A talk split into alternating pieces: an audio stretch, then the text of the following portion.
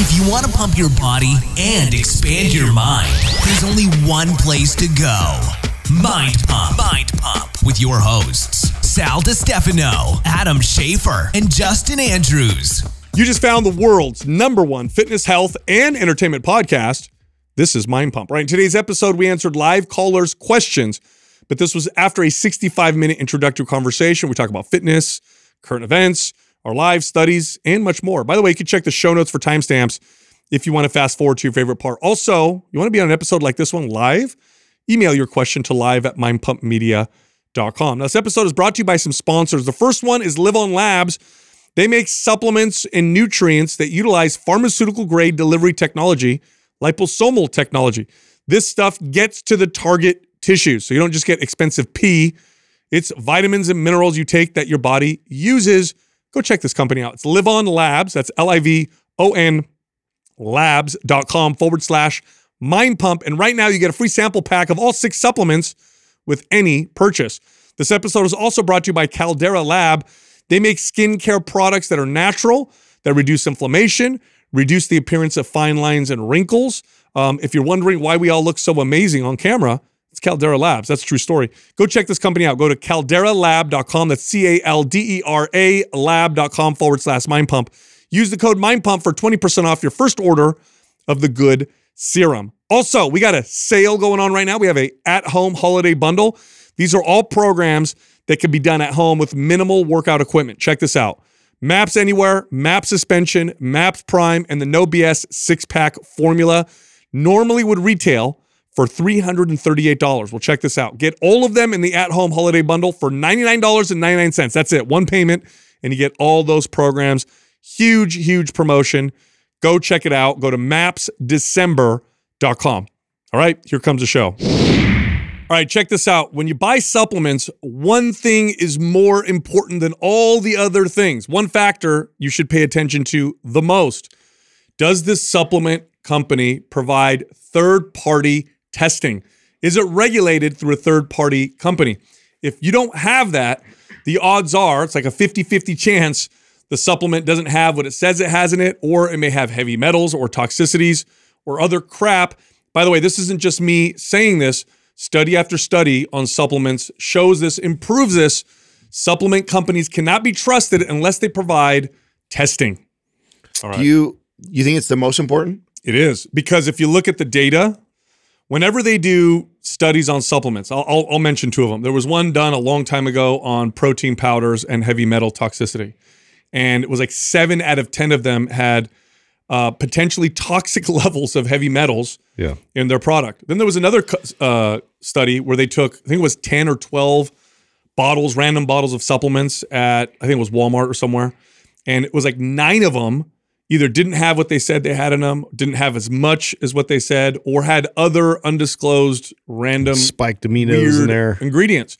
And it's like every single time they do a study like this, it's not like First of all, 10% would be terrible. Imagine any other market where 10% of the products you're going to get are lying to you.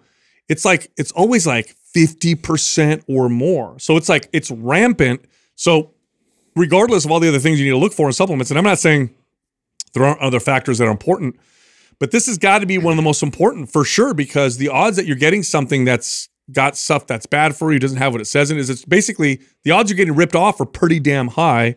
So look for that third party testing. Would you say, as a rule of thumb, that it is dangerous then to buy the cheapest uh, supplement? You know, because uh, because of the the third party testing, like there's no way. I would be more skeptical for sure. Yeah, there's no way if you are doing third party testing that you would be able to out compete the people that are not. Yeah, because so like if you take a product like protein, creatine, some of these basic branched chain amino acids, whatever, and you are shopping on Amazon and you find the cheapest one, the likelihood that they're third party tested, I would say, is probably not likely, right? Yeah, there's this false um, perception that the supplement companies have kind of created, and it's par- partially driven by consumers, and that is that product A is exactly like product B, and the only difference is the price. Yeah. Right. So it's like it's not like buying electronics. Like if I get an iPhone at this place or an iPhone at that place, they're identical, it's the same model, same everything, then I'm just going to look at the price because what's the difference, right? And supplement companies promote this by saying like we also are whey protein or our pre-workout also has these same ingredients or we also sell this, you know, medicinal mushroom mix or creatine or whatever. But look how much cheaper our product is. Look at the servings, look at the price per serving. So why don't you just go with us? That's that's um so it's quite false because you're right. Getting this testing, like if a company wants to have third party testing that says that certifies that it is indeed that it is indeed free from synthetic pesticides. So it says organic, but here's the testing that shows that for sure is organic. Here's the testing that shows that it's glyphosate residue free, which is a whole mm-hmm. nother level of testing. Or here's the testing that says that our products are free from impurities or heavy metals, which seem to be pretty prevalent that costs money to do that kind of stuff to test these batches. So it's probably gonna, it definitely will make your product more expensive. Now, would you say, in terms of like a quick cross reference of uh, these companies, like w- w- examine.com, is that like your best bet in terms of like being able to see whether or not they did the testing and um, you Do know, they it's do that on there? No, I don't think They so. Don't do think- it on there? No, examine.com is a great website, by the way, if you haven't, if people watching haven't been there. But examine.com looks at, examine studies um, based off of ingredients, but it doesn't say this supplement company. But the supplement company itself should provide this. Oh, they will. If they're Yeah. if they're third third party tested, they're doing any of the other tests. They'll they'll, They'll mean, usually market it On the that label. way, yeah, because Yeah. it's on the label on the website. Yeah, they'll- they'll- and, and if not, you can contact them, send them an email, and say, And ask "Hey, them. who tests? You know, what what regulatory agency, what private agency regulates your product?" I mean, isn't that part of the reason why Organifi is on the higher end as far as because it's they're doing multiple like third party tests, right? So you have the regular third party tested to to fact It's check. organic. Yeah. Then it's glyphosate residue free. Then they test for heavy metals and, and that kind of stuff. So Yeah, Yeah, I mean that's going to make something more expensive because by the way, I'm not advocating for uh, government regulation. I think that's you know cuz sometimes people think that the alternative means perfect. no, listen, this is the best way to do it. If you're Yes. a consumer and you don't care and you're willing to take the chance and you know to save five dollars on a product. Uh, that that's in there in a in a super risky, unregulated market like supplements, then by all means go for it. Or you're willing to spend the extra five bucks to make sure that you're getting a great product. Then let Dude, the, do you know how let many- the market speak? Do you know there was another study where they took um, libido enhancing pills or you know whatever, whatever quote unquote boner pills, right, that help you with your erection, and on the bottles would be like, oh, this has these herbs in it, and then they tested them. Do you know how many of them had Just had Viagra in it. like medications, had actual pharmaceutical medications in the pills, Yeah. and people didn't even know about. Now, someone may be thinking, well, that whatever, who cares about that? No, no, no. Oh. Those medications could they could have interactions with other things that you're taking, other medications. It could cause mm-hmm. problems. Like you want to know what you're taking says that you know has what it says that it has, especially if it's something you take on a daily basis. Like we're talking about heavy metals. If you take a you know one or two scoops of protein powder, you know five days a week, let's say, and it's got higher levels of mercury or lead in it than it's supposed to, you might not notice for a little while. But then all of a sudden, you know, after a year or two of supplementing with it, you're getting anxious or you, feel like shit and you don't know what's going on. You go to the doctor and, you know, a doctor isn't going to right out the gates do a heavy metal test on you. They just typically don't do that. So now you're going to the doctor, you're like, I'm anxious, I don't feel good. They're like, okay, let's put you on an anti-anxiety medication or let's put you on an antidepressant. And you kind of feel better because you're treating a symptom but you're and you're still taking this protein Wasn't and you're a- still building up this this toxic levels like Wasn't there a pre-workout that got busted and popped for the uh, like speed being in there for like the last? yeah there was there was there was some, some There's a few of these. Yeah. I know it's funny about that is there's some people who are like ooh I want it more because Yeah, of course, of course. You know, But it, I mean, I'm telling you, when you look at the whole supplement market, and there's a lot of factors to consider. There's a lot of supplements out there that do nothing, even if they they have what they say they have. It's like a waste of time.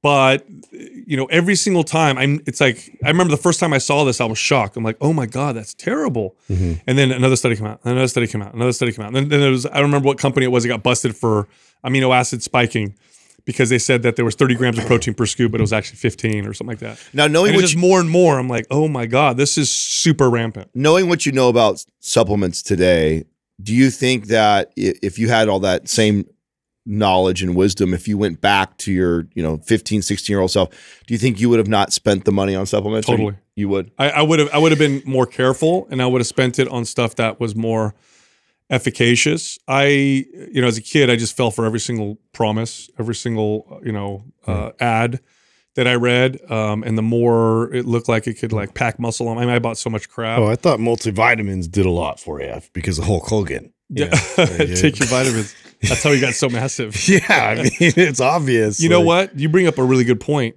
Yeah. And that is that, um, and we just, you know, it's funny. It's With like, power association. Yeah, like um, if you talk to somebody and you say, "Hey, if a super ripped looking or you know beautiful looking person who's obviously either genetically gifted, like crazy genetically gifted, or on tons of performance enhancing drugs or whatever." If that person is telling you to take this because that's the way that's why they look the way they do, like take our vitamin C supplement and then you'll get 21 inch arms like me.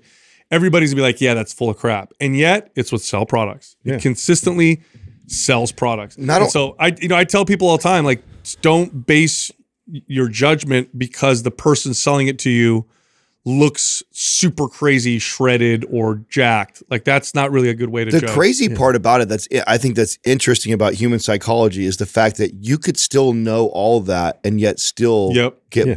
rationally, logically, like your your brain like processes Dude, it. Like, I mean- there's no way. But also, dude looks impressive. Well, look what look what I think. I mean, I predict is going to happen with the Liver King.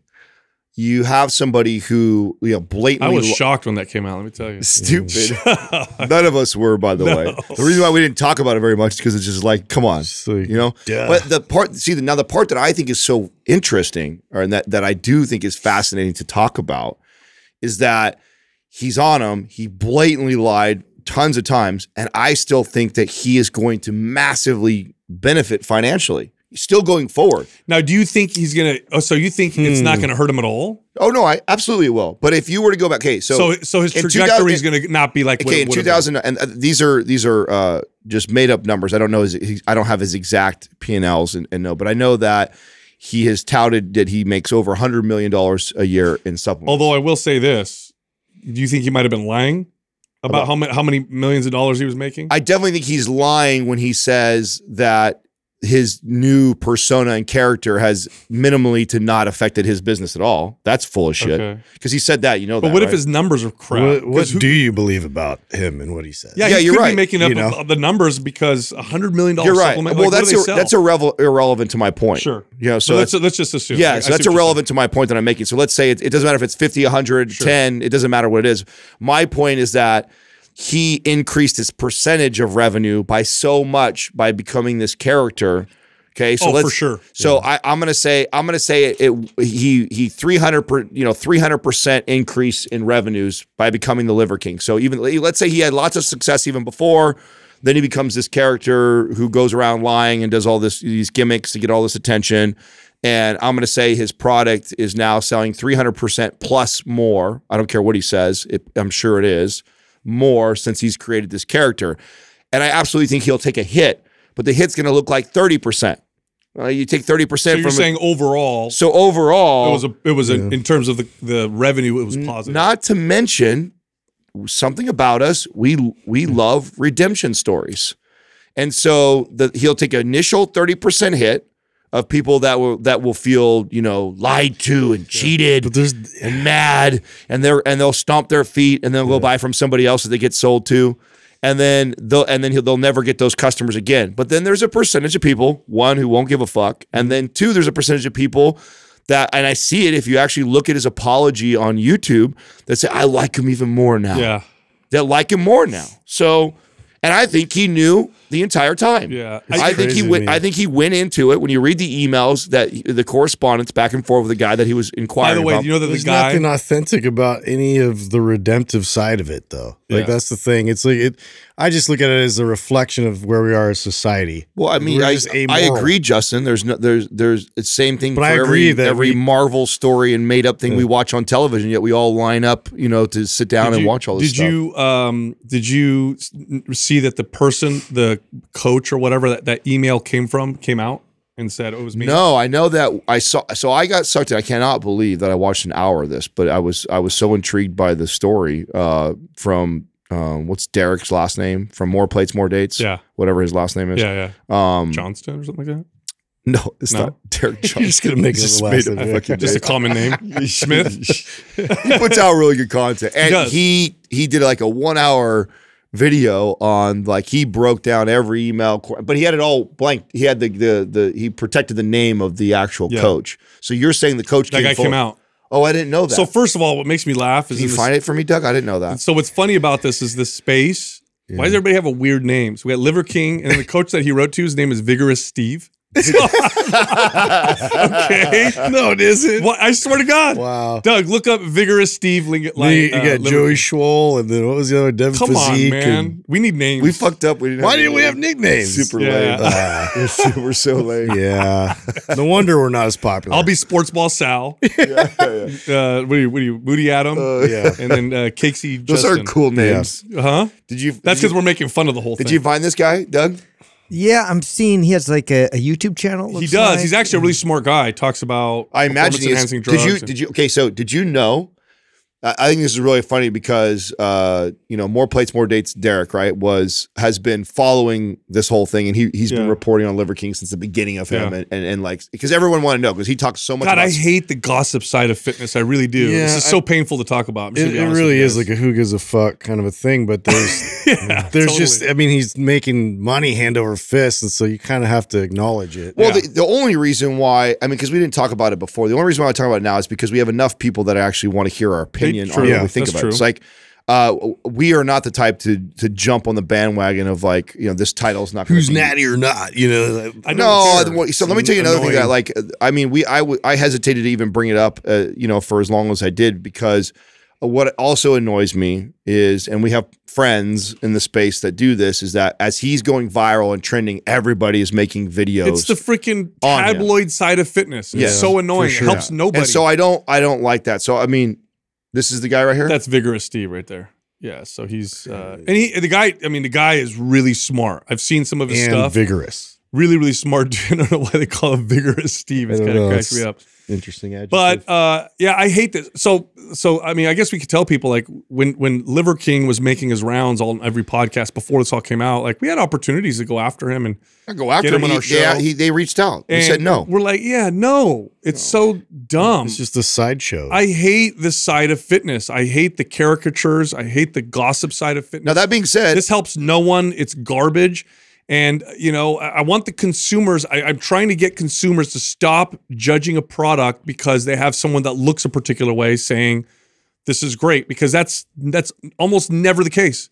It's almost never the case that that's actually what's happening. Liver King obviously doesn't look the way he does because he takes desiccated liver tablets or No. whatever else supplement. I mean, but it's been the it's been the formula since the beginning of Yeah. time. I mean, when you look at every, you look at all the biggest, most popular bodybuilding magazines, Yeah. and you know most of the pro bodybuilders make a majority of their money peddling supplements that many of them don't even take. no. Mhm. You know, they they're almost you you you'll go through a muscle and fitness magazine. I guarantee you'll see at least a handful of branched chain amino acids with you know paired with You- Mr. I just- Olympia. yeah, I think it just reminds us it's never going to go away. Like, Yeah. and especially with like the um, the waist trainers and and uh, the pills, the diet pills, and like all these things that they're just always going to resurface and and it's like a cyclical thing. Like somebody else will like peddle it in a new way. Uh, and and pretend that uh, this is all the result of like some magical. it's- What is it about us that wants? That? Well, let me ask you guys this. So, because this, I'll tell you what the most powerful, uh, I guess, selling or, or the most powerful tactic that I encounter by far is a personal anecdote. If Justin comes to me and says, Hey, I took, you know, bull testicle extract and bro, I got so strong on it. And I know that that is g- garbage. I'm going to be very, very compelled to try it because it was Mm. Justin, because I know Justin. So that's super powerful. Mm, the social element of it? Yeah. especially if you know the person. Yeah. Then there's the anecdote online. That's obviously very powerful. There's a reason why Mind Pump has almost never, I don't even think we've ever done before and after pictures of we got a lot of before and after pictures. Lots of people who followed our programs and have transformed their bodies.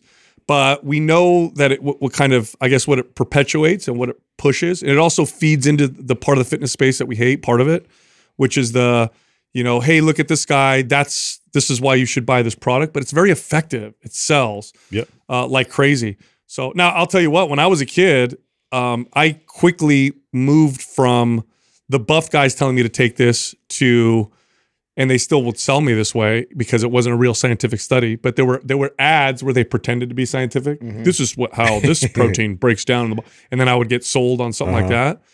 But yeah, I wish people would just. I wish consumers would change a little bit because then this would uh, Liver King wouldn't exist if everybody saw him for what he was, which is just the interesting part is that you know, I don't know what his exact numbers were, but he was successful before all this. I mean, he already had multiple companies that Did he? were, yeah. I, I don't know to what level. I mean, obviously, he claims that it was making a, a lot more, but I mean, he, he had enough to afford a huge ranch Mhm. and a lifestyle where he could come and go as he want. I mean, he's got a nice place.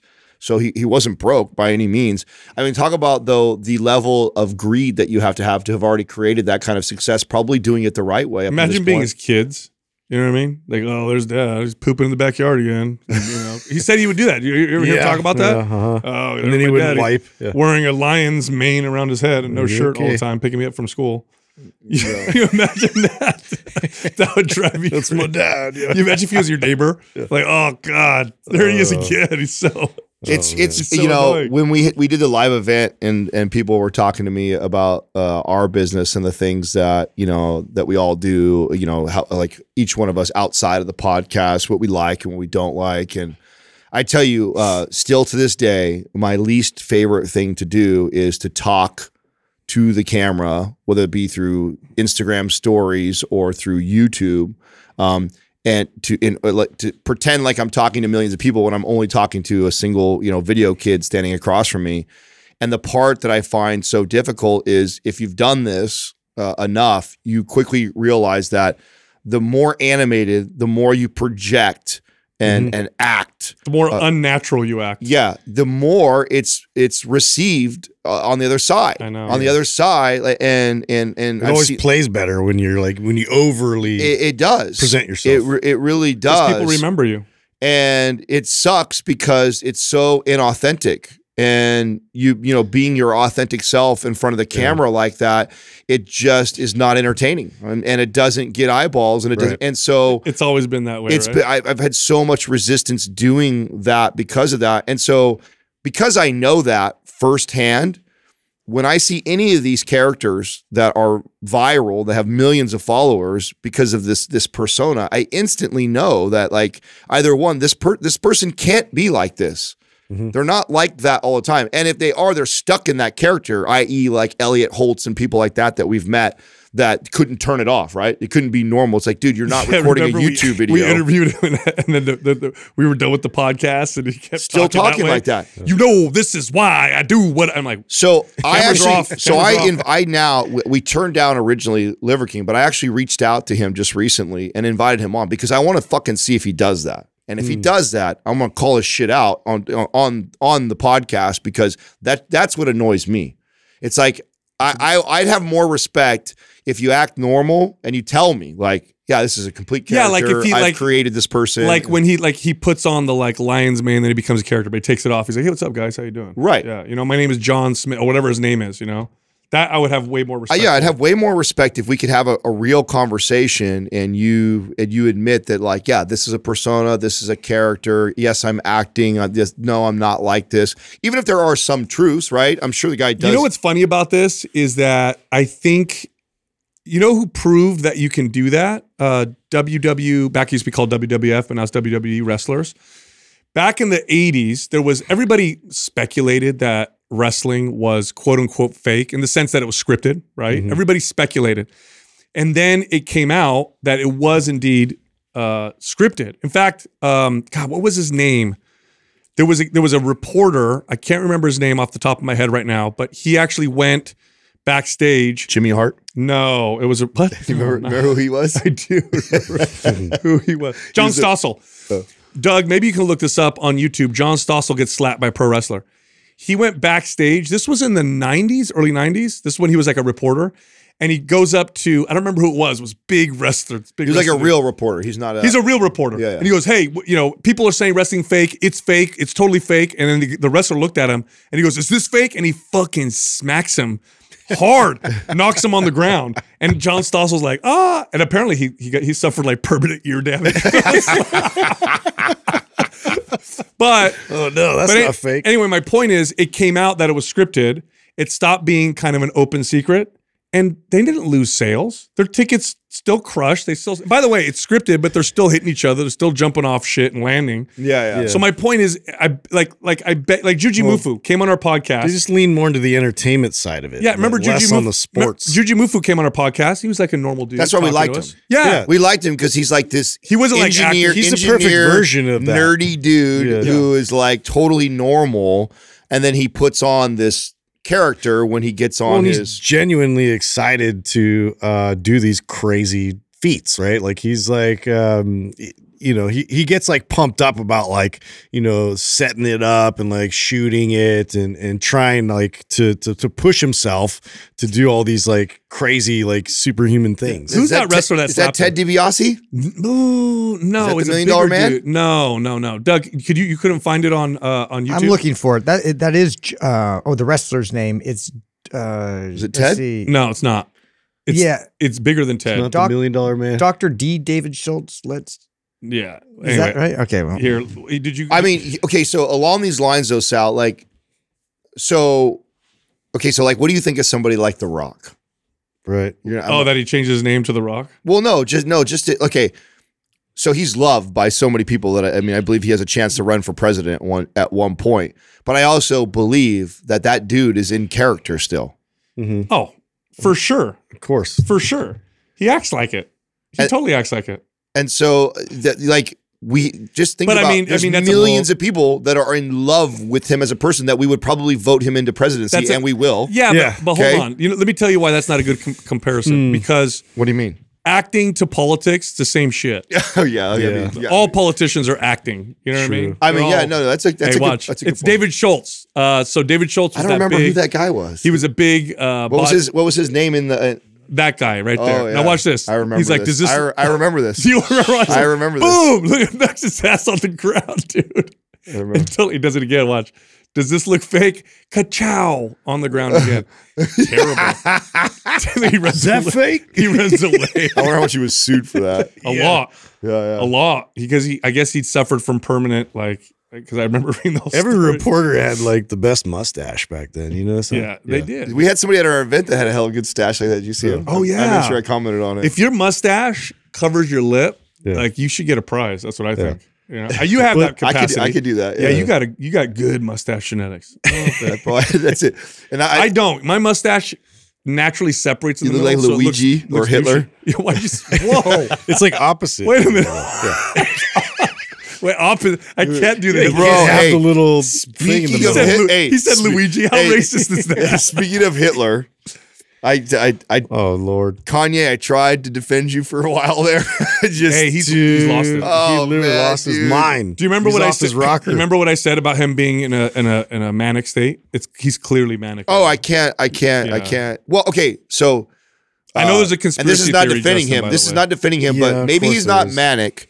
Maybe he No, is manic. Well, so the other the other theory is that I'm no doctor. he is just saying outlandish shit to try and get attention. Like I mean that that intentionally saying outlandish shit because it's what's going viral. Bro, you give celebrities so much credit every time they do something stupid. You're always like, they're doing it to get famous or make more money. I don't think I think it's- they're crazy. I don't think it's giving them credit. I think they're so narcissistic. They know how to play the game better than anybody. Are you Uh, kidding me? That's not a bad point. Yeah, I don't think it's. I don't think it's. Kanye giving does them- fall in that category. Huh? He is a bit narcissistic. Isn't he? Oh my god!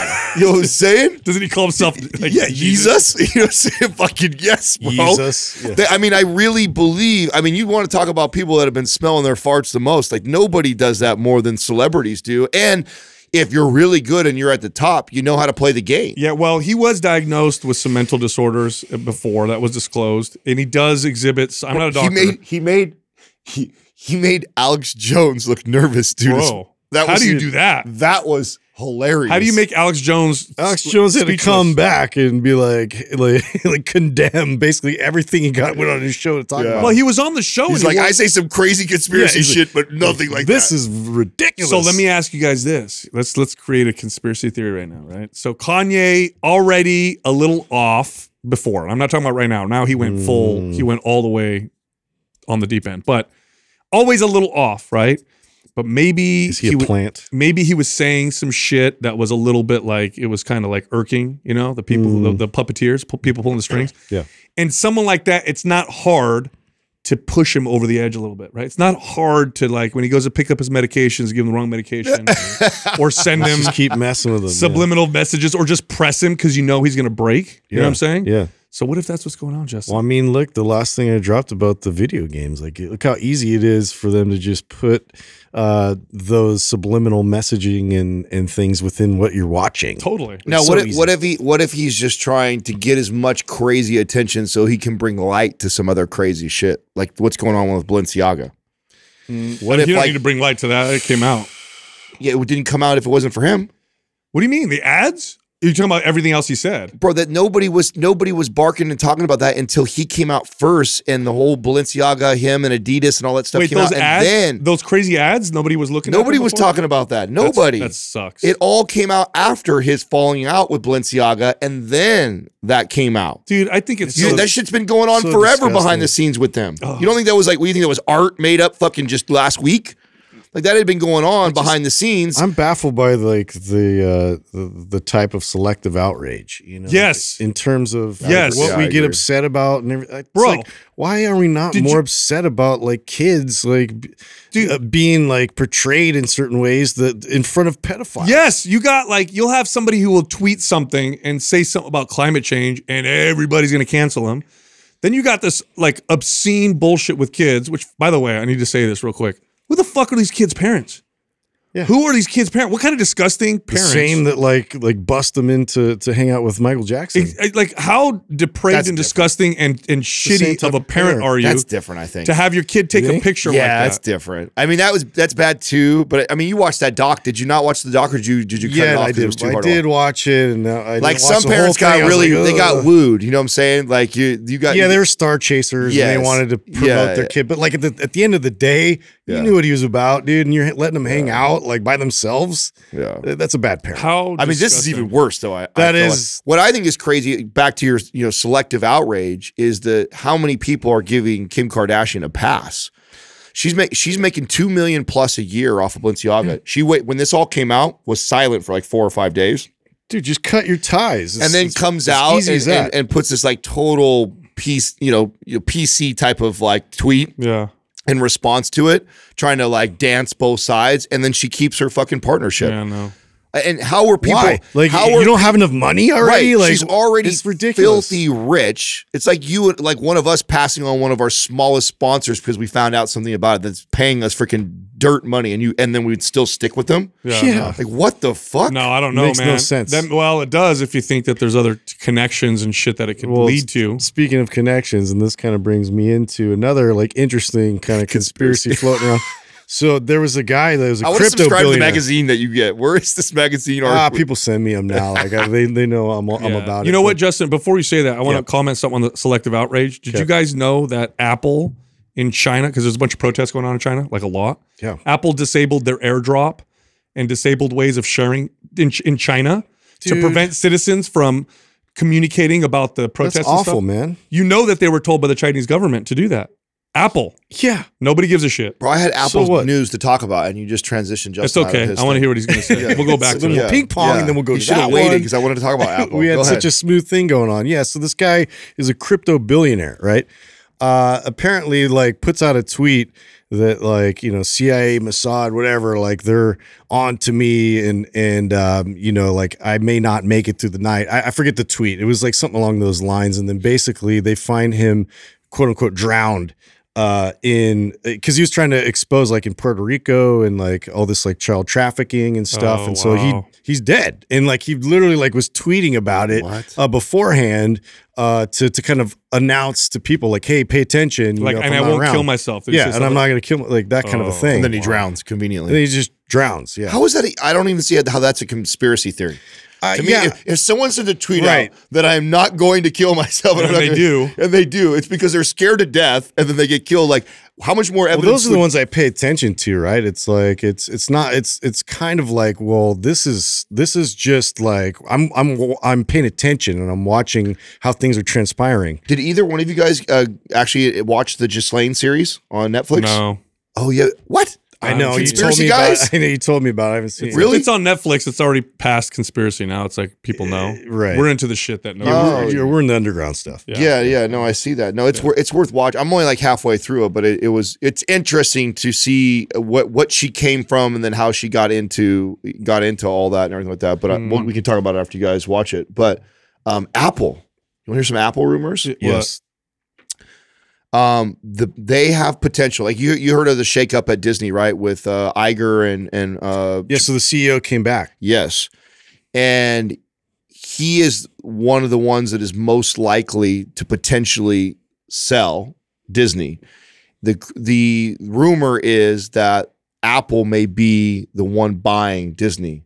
Imagine the the the What? power of the two of them. I mean, they would if you combine their forces, they now would have a third of like the streaming power when you when That's you true. and by the way, this is moving in the direction of Why what I said sell? for the longest time that eventually there'll be like monopolies that will have all the streaming services. We won't have all this a la carte. It's not going to last. And this is then this is the speculation is that just like what happened in the, pho- the the phone business, right? At one point we had like 10 different types of cell phone or uh, cell phone companies, AT&T, the Cingular all the all these different ones that we had. There's like 3 now. So the same thing's going to happen in streaming. Like I said at the beginning, is you're going to have all this a la carte right now, and then now the big some some big monsters are going to team up so they can have control of that many people. So I'm confused with the whole Disney thing because it, it's always back and forth. Like, oh, they're hurting because of like the last numbers of this movie flop, or or their parks aren't really like back up to what they're running. And then I'll hear like completely opposite information, like, oh, they're crushing it and they're Disney is. Disney, okay. Disney got hurt, uh, uh, like they had rough, some rough times, but they were. I mean, Disney to me is still uh, up there with Apple as far as strong, like like good business models, good companies. Like it's funny we have these tech companies that aren't even profitable that we value at billions of dollars and talk about how amazing they are, and they're not even like yeah. cash rich. And then you have companies like Apple that are extremely cash rich.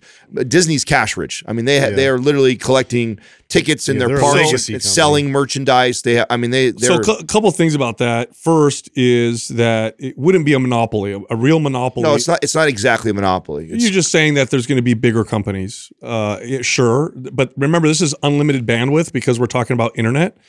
So unlike other spaces that are heavily regulated, where there's high barriers to enter into the market, that's where you see much more of these massive companies gobbling up smaller ones. Listen, my argument isn't about like I'm not like uh, trying to t- tell everybody to worry about a monopoly. My point is that that's what I saw at the very beginning. Like that it would go that way. That Yeah, eventually them. a couple smart big companies would get together and be like, "Listen, together we can dominate this," and that's what you're going to see. Yeah, sure. You'll see some. You'll see combinations, but you're going to continue to see lots of. Co- Look, I'll tell you what. One of the biggest mistakes people make with markets, especially ones that are open, is they say, "Oh, this company is never going anywhere. There's no way that they could possibly get beat." And we always see this every single time that that actually is not true.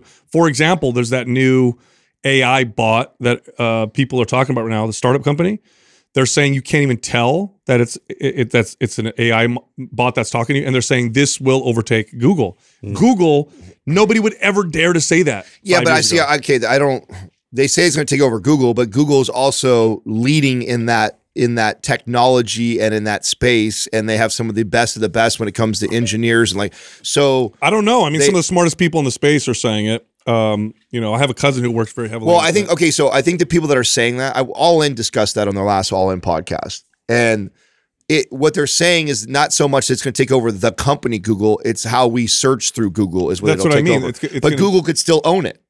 Mm. So Google could create that technology, and they're already the leaders in search with YouTube and Google. That they're most likely to be the ones to take advantage of that technology, not another company that's going to surpass it I mean, because we'll they don't have all We'll the. see because that's what that's what we said with social media. At one point, Facebook was so big and so strong, and then uh, they, you know, and then TikTok came, and then you know other other social media companies came, and and so I think it's going to be very interesting. I think if if we see too lots of regulation. Wh- Where we make the barriers into the market um, really, really high, that's when you're going to see these companies stick around forever. But it's such a big bandwidth. It's really interesting. There's no, it's it's almost impossible to predict how a company's to stick around because we can't predict innovation. Like it's hard for me. Like like we can't sit here and think what's the next crazy invention or innovative thing that's going to happen. I mean, if we could, then we would be the ones Well, doing you're innovating. seeing like more and more AI kind of coming in and and uh, creating things with art and with music and you know now with search engines Yeah. and things. It'd be interesting to see like where we're gonna be in like a couple years. Yeah. Oh, you see that? What is it? Jenna, I think is the app or whatever that everyone's doing right now. What is that? And and I, I think you said something off air that I totally agree with. Is like I'm so hesitant to just jump on the bandwagon of stuff like this. With, Yeah. with like people are so funny how quick they do. After that face one, that was that Oh, went. yeah. I just feel like they're gonna take all my pictures and all my shit off my phone, just like that old like Age app, Yeah. the one from like Russia. Aren't we funny exposed. creatures? How easily we are manipulated to give that information just so I can look cool on Instagram. Yeah, Oh my it God. it's is. fucking hilarious to me, right? It is funny. It's None so are none are more hopelessly enslaved than those who falsely believe they are free. That's a very true quote. I think that rings Who uh, said very that? true today. Oh, is that Voltaire? I don't I know. like that. Maybe look that up. Who Doug. that? Who's well? Who's Voltaire? Uh, Doug's gonna have to look it Voltaire. up. Yeah, I just remember the quote, Adam. Don't push me. Oh, I- I, sorry. can't, French I can't remember much more about Sounds it. about I mean, I mean, who is it that said that, Doug? We'll s- Uh, let's see. Van Gogh. okay, Yeah, I guess start something with with a a V. V. Johann Wolfgang van Gogh. There you go. Um, you know what's I- interesting about the Apple thing with Disney? Steve Jobs started was with Apple, Mhm. then he left, and then he started Came Pixar. back. Yep. Pixar got bought by Disney. Yeah. Now Disney's looking to go with Apple. So the speculation is that that that's part of the speculation is that he's always had he's always had an infinity for for Disney and a, yeah affinity yeah. uh, with with Disney and a relationship with and them beyond. and that if he was still around that he would be likely to sign with them.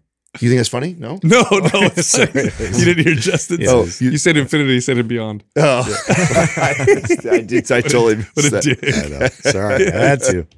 Inter- that's interesting. So that was it. That's the speculation that it's over. Yeah, yeah. So that's a that's a huge possibility. Did you also hear the news on uh, Amazon um, doing? So there was all this stuff about you know I I, lo- I would love watching what's going on with Elon and Twitter right now. It's so Oh my god, it's, so great. It's did you see the post that Mike did the other day and all the hate he got? Definitely our friend Mike Matthews. worthy. No. Yeah, he did a post uh, about it, and and I'm on Mike's side on this. Like I am, I am just loving watching this, and um, I mean, I don't know Elon, but I, as as a serial entrepreneur, I like him. Like f- aside his who I don't know Well, he's enough. Joe objectively. Decina did a good video on it too, just on the overall what it takes to actually run a business. I think people just like are completely I know. Unaware, you know, and for him to be kind of have these harsh standards and get people all to have buy-in, He's- that's he's- a huge thing. He's objectively the greatest entrepreneur of Yes. the of the of modern the- times. Okay, so that's and that fact. and I can I can say that right. I can say that. yeah, you're not saying he's a great guy, great yeah, dad. You know, right. yeah. And I and I think it's so funny how defensive people get if like you say something like that, like, oh, you're just dick riding him, and oh, you're just like every other bro that thinks he's just. It's like no, it's not. It's like, the, have you not seen what the dude has built? yeah. Like, you you're not saying you're letting him babysit your kids. You're just saying he's a crazy hang out good with my entrepreneur. wife. That's for damn sure. so I hang out with my wife. That's for sure. yeah, he's got baby fever, dude. Watch out. Him and No. Nick Cannon are gonna So- are gonna Genghis Khan. anyways, anyways, uh, I totally got uh, sidetracked with that. Sorry. Um, I mean, there was all this stuff that came out just last week or the week before about everybody dropping their advertising on Twitter. Yeah. No deal. Yeah. Guess what? They're all coming back. yeah. Amazon just announced that they're back to advertising it with Twitter, and that they're going to spend over a hundred million. Money talks, mm, man. Oh my! I tell you, man, I'm happy I got back. I went on Twitter after I got booted off Instagram. I feel like it was like serendipitous because that's the place to be. I'm telling you, go through there right now. It's where all the cool kids. Are. It's a good time. so is the is the eight dollar blue check thing official yet? I have no idea. I have zero idea. Yeah, I don't know if it's a. It's, I know that they said they were going to do it. Do you know if it's a thing, Doug? I don't know. Let me God, we're so terrible. This is why we hire young people to work with us. Andrew, do yeah, you know? exactly. I'm way too old for this. Andrew's still. Oh, told you're to. already getting too old and worthless. God, we're gonna have to get a. We need more younger I'm on. I'm on We're gonna need a younger you, buddy. Uh, which is- Doug's like eight dollars. I used to be able to buy a house for eight dollars. why, Doug? Why don't you do one of our commercials? Why Doug's doing that? Yeah. What we got Act- well, actually, uh, I did want to bring up one of our sponsors. We're supposed to talk about LivOn, and I wanted to talk about liposomal technology. So I, I wrote down some notes because LivOn's supplements use liposomal technology. This is a pharmaceutical technology used in uh, in very few supplements, but it's also used in pharmaceuticals. So they're tiny vesicles that are made out of the same material as your body's cell membrane. So when you place supplements inside the liposomes, they can be used to safely deliver the medication to specific areas of the body to treat whatever disease or amount. So basically, it protects the whatever is in there from your digestive system, and it delivers more of the compound to those selective tissues. Do you know how? Okay, so that's that used to be a thing that you would talk trash about certain supplements. Is you would take these supplements and the stomach acid alone would eat up most of it before it even got to the areas it's supposed to. Mm-hmm. So that was a common thing that like you you would people would talk trash about. Well, certain, think about it this way: when I eat a fruit or a vegetable or meat, the nutrients that are found in those things are in the food, which contains the fibers, the fats, the proteins, and so we evolved to extract nutrients We have to from food. material first. Right. So when I just take a multivitamin or a supplement and it doesn't come in something similar or in a way that can can survive through my digestive tract or get it to the right place, it just gets destroyed or I just pee it out. Um, this is why supplementing uh, sometimes with certain nutrients you have to supplement such higher doses to get your your blood levels up higher versus getting them from food, for example. So liposomal technology kind of does that, right? And and again, this is pharmaceutical technology, and LivOn Labs uses it in in all of their products. So do you know how much more though? Like it, pr- it protects to getting to those areas, like in percentage wise. no, I didn't pull up any. I didn't pull up any studies on it, but I do know that it, It's that- more expensive, obviously, to use. well, I know technology. That's why not everybody does it. Pharmaceutical companies will use it specifically because it's super effective. So it's like a mm-hmm. proven technology. It's not some like hype or whatever. What I love I- about their company, they just spend all their money on like the form and function of it. Like they're they're all about the, the No money left- of it. no No, money money, left left, on for the flavor. flavor. yeah no no it, I, it does i mean that's why i've always been okay with saying that is i feel like that's that's the truth i Yeah. really think they said that, that their goal was not we want to compete with the most best the best impactful tasting whatever it's version, like yeah, what yeah. is going to be the best at delivering these nutrients Dude, I got a study for you guys. That's that's kind of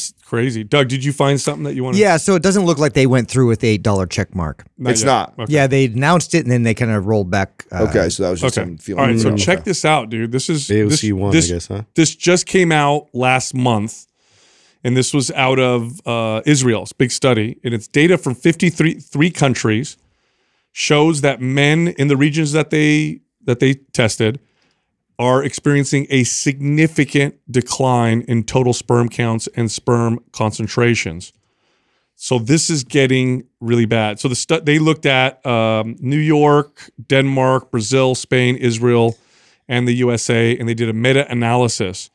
And you're talking about so overall, we're seeing a significant worldwide. This is a quote, right? Decline in sperm counts of over 50 percent in the last 46 years Dang. and it, and this decline has accelerated in recent years. Half. So 46 years ago, which everybody's like, that's a long time ago. That's not that long ago. It's not even, that's a generation.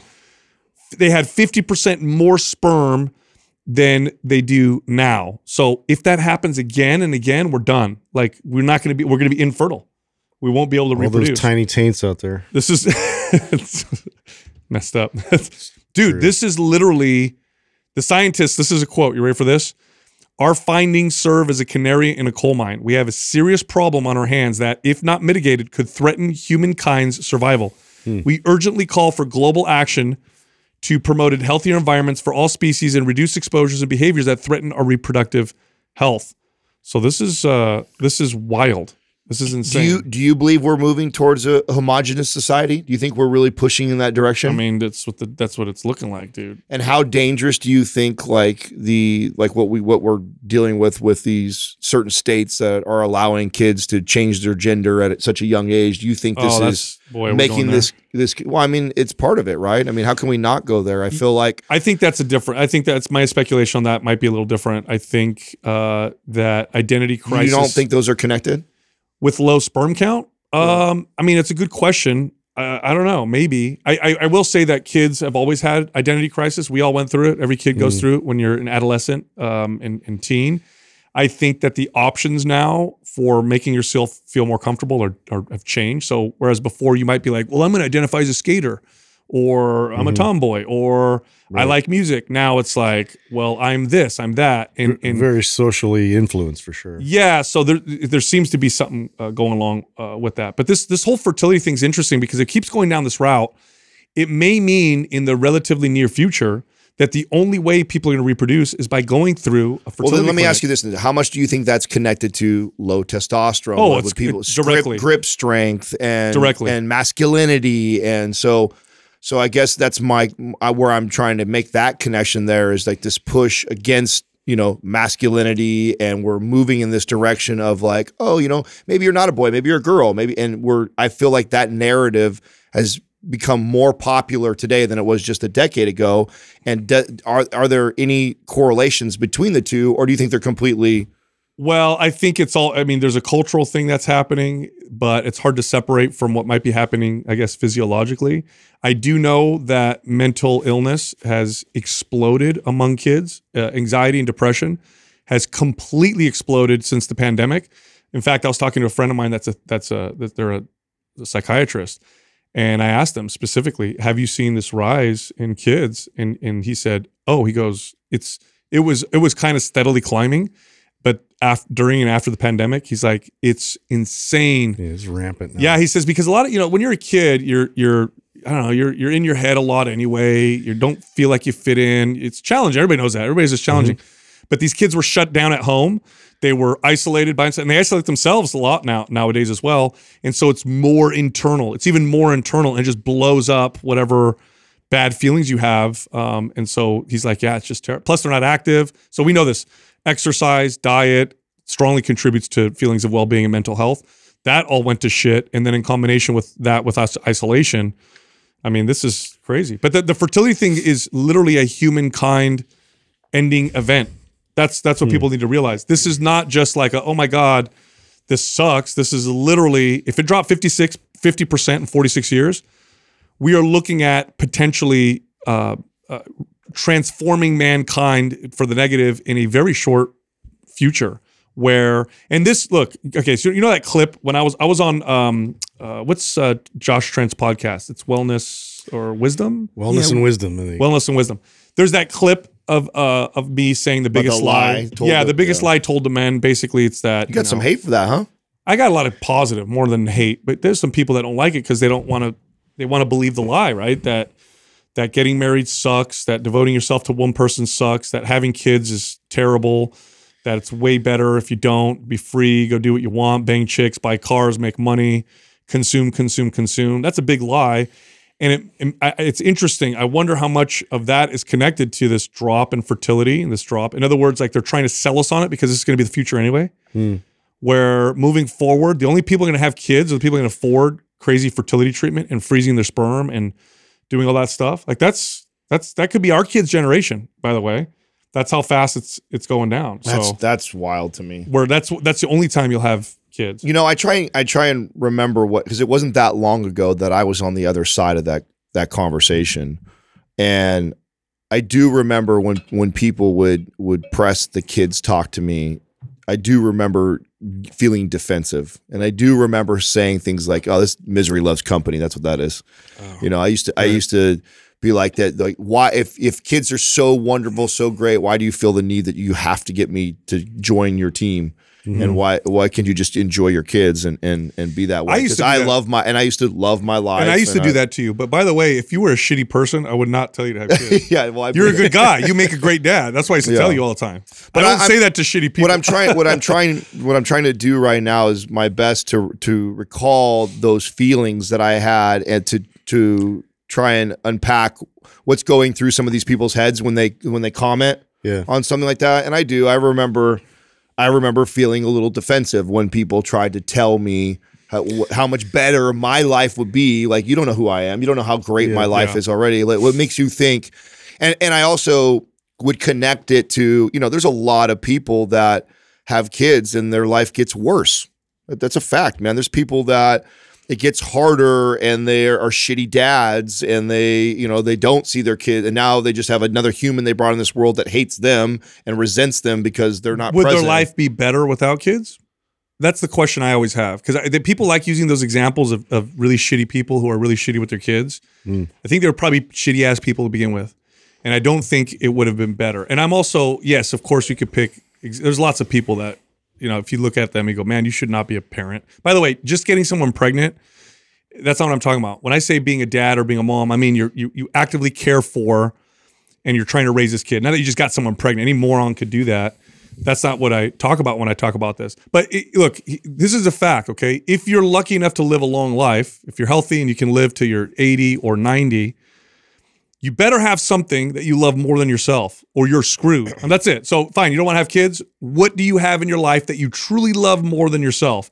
And people are like, my career, bullshit. It's you know, it's career. so hard to tell somebody. It's so hard to tell somebody that that doesn't because um, I, I we talked about this just the other day at the live event. I was talking to somebody about um, what was most uh, surprising to me when I had my son was that was the first time in my in my life in 40 years or damn near 39 whatever it was uh, that I had realized that oh shit I have never loved anything more than myself. Mhm.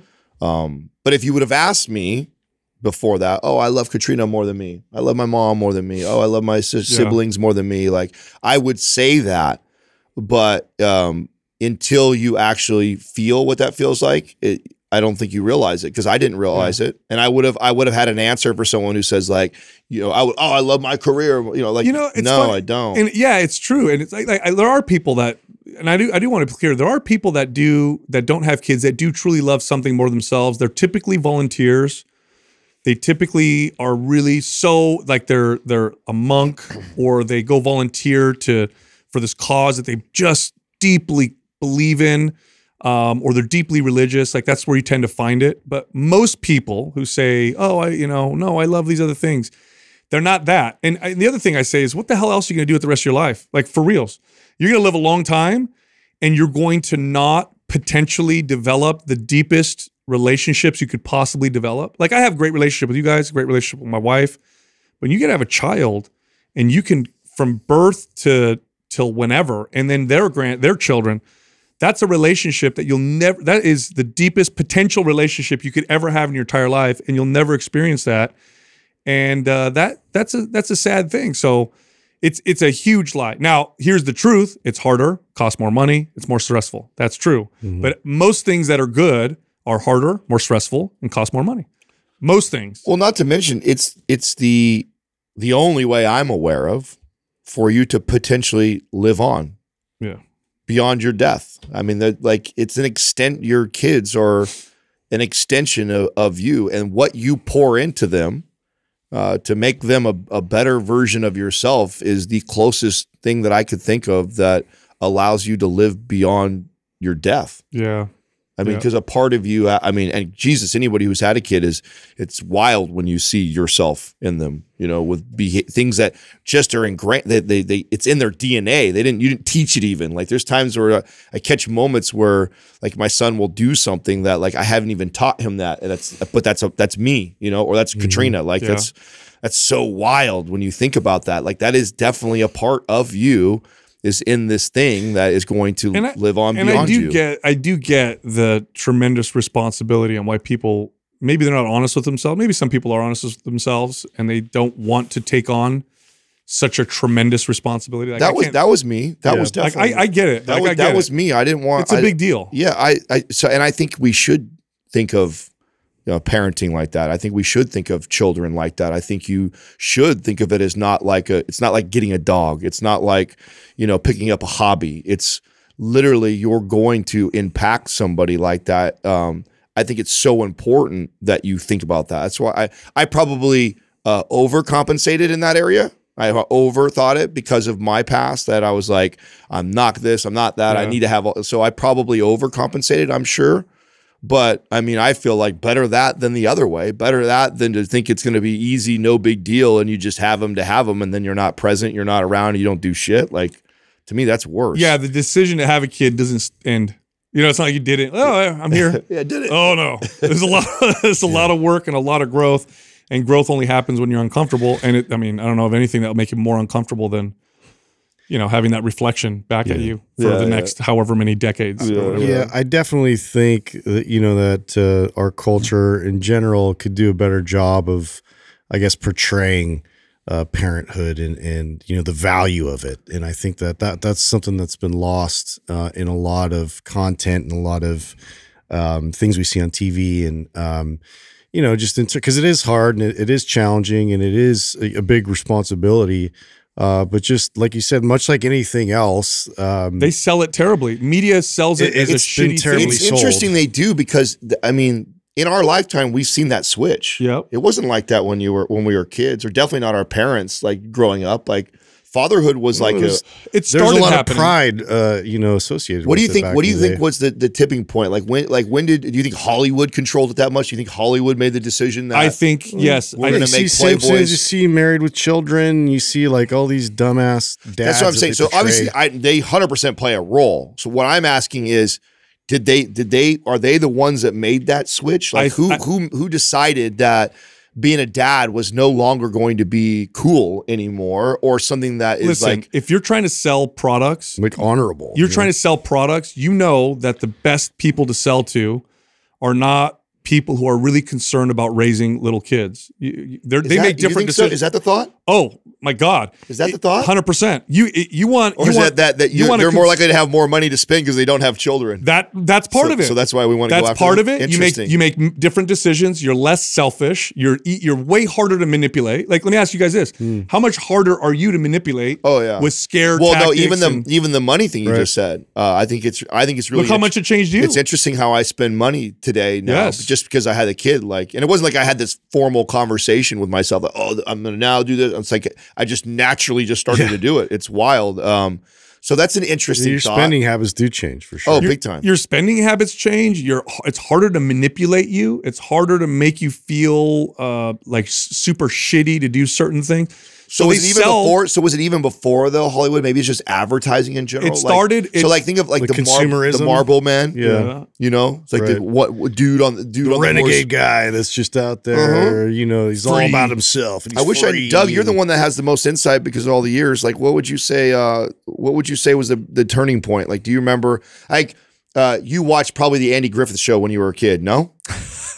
You know, I didn't watch TV when I was a kid. Oh, you did. I didn't have a TV. Okay, you're obviously familiar with He it, had though, right? rocks. Like, I am familiar You familiar know what with TV it. is, Doug? I do. Yes, it's that magical box. the picture box. I mean, so f- the light show. honestly, I, I couldn't give you a time or uh, a situation Because I mean, would I would, mark would, that. would you guys agree that the Andy Griffith show, the Leave It to Mhm. Beaver Yeah, they all era, was very still family- fatherhood, family is Yeah, for sure. cool, For sure. right? Yeah, and Dad was. Look, And then when it when when in that timeline, Maybe it was in the eighties. yep, I would agree. I would think is you know uh, Homer Simpson, like you said. Married with Children, uh, the Bumbling Dad.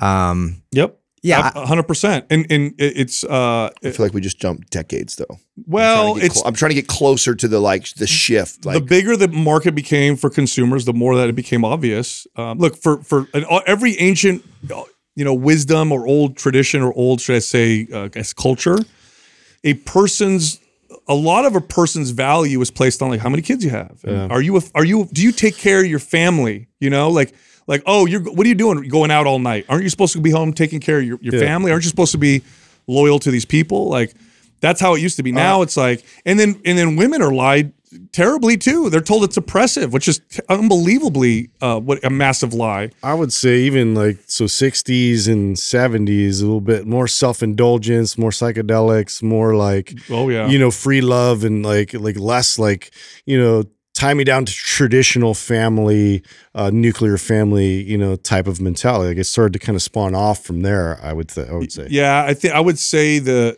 Marxism played a big role because there's there's economic Marxism and they got their asses kicked obviously during the Cold War, so they moved the culture, and the message was uh, that um, having ch- that the, the, the state should own children, having children is oppressive, that um, that your parents are the state, and that's who you should listen so to. I I do think it's going to come back though. I do believe it's going to be cool again. I do believe, and and I We're- think we're uh, definitely on the extreme other end of that right now.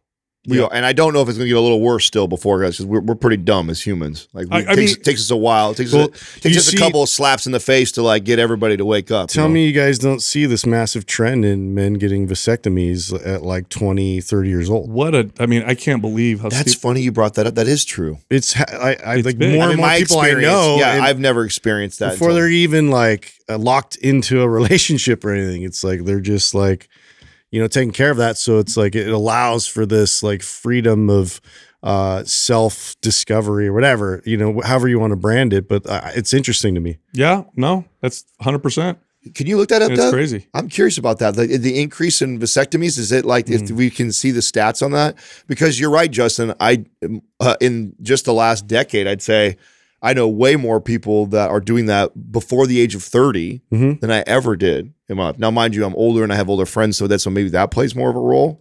I'm sure there's some sort of a bias there, Mm. but that would be interesting to see if there's a rise in that. Yeah, actually, between 2020 and 2021, there's been close to a 20% increase in the number of childless men under 30 requesting vasectomies. Wow. Wow. You know, th- but there's a lot of things that feed into this. Bro, 20% in one year increase? Yeah. yeah. Yeah, One year. between 2020 and 2021. So so That's there's crazy. Substantial. So there's there's a lot of things feeding into this. One of these is that humans are a parasite or a virus. I see all these people are like humans should disappear so the earth can flourish. Wow. It's like, what are you You're- saying? So you think that's a little bit even related to, to the climate stuff? It's everything, everything. all- It's like it's so bad. Like, how many people have you heard say this? Why would I have kids when we're just polluting this earth and destroying it? Or why do I have kids in this terrible place? Well, here's why: so you could raise good people. Yeah. Like you want to fix things, raise good people that are going to innovate, work hard. also, you used be to honest. be a kid.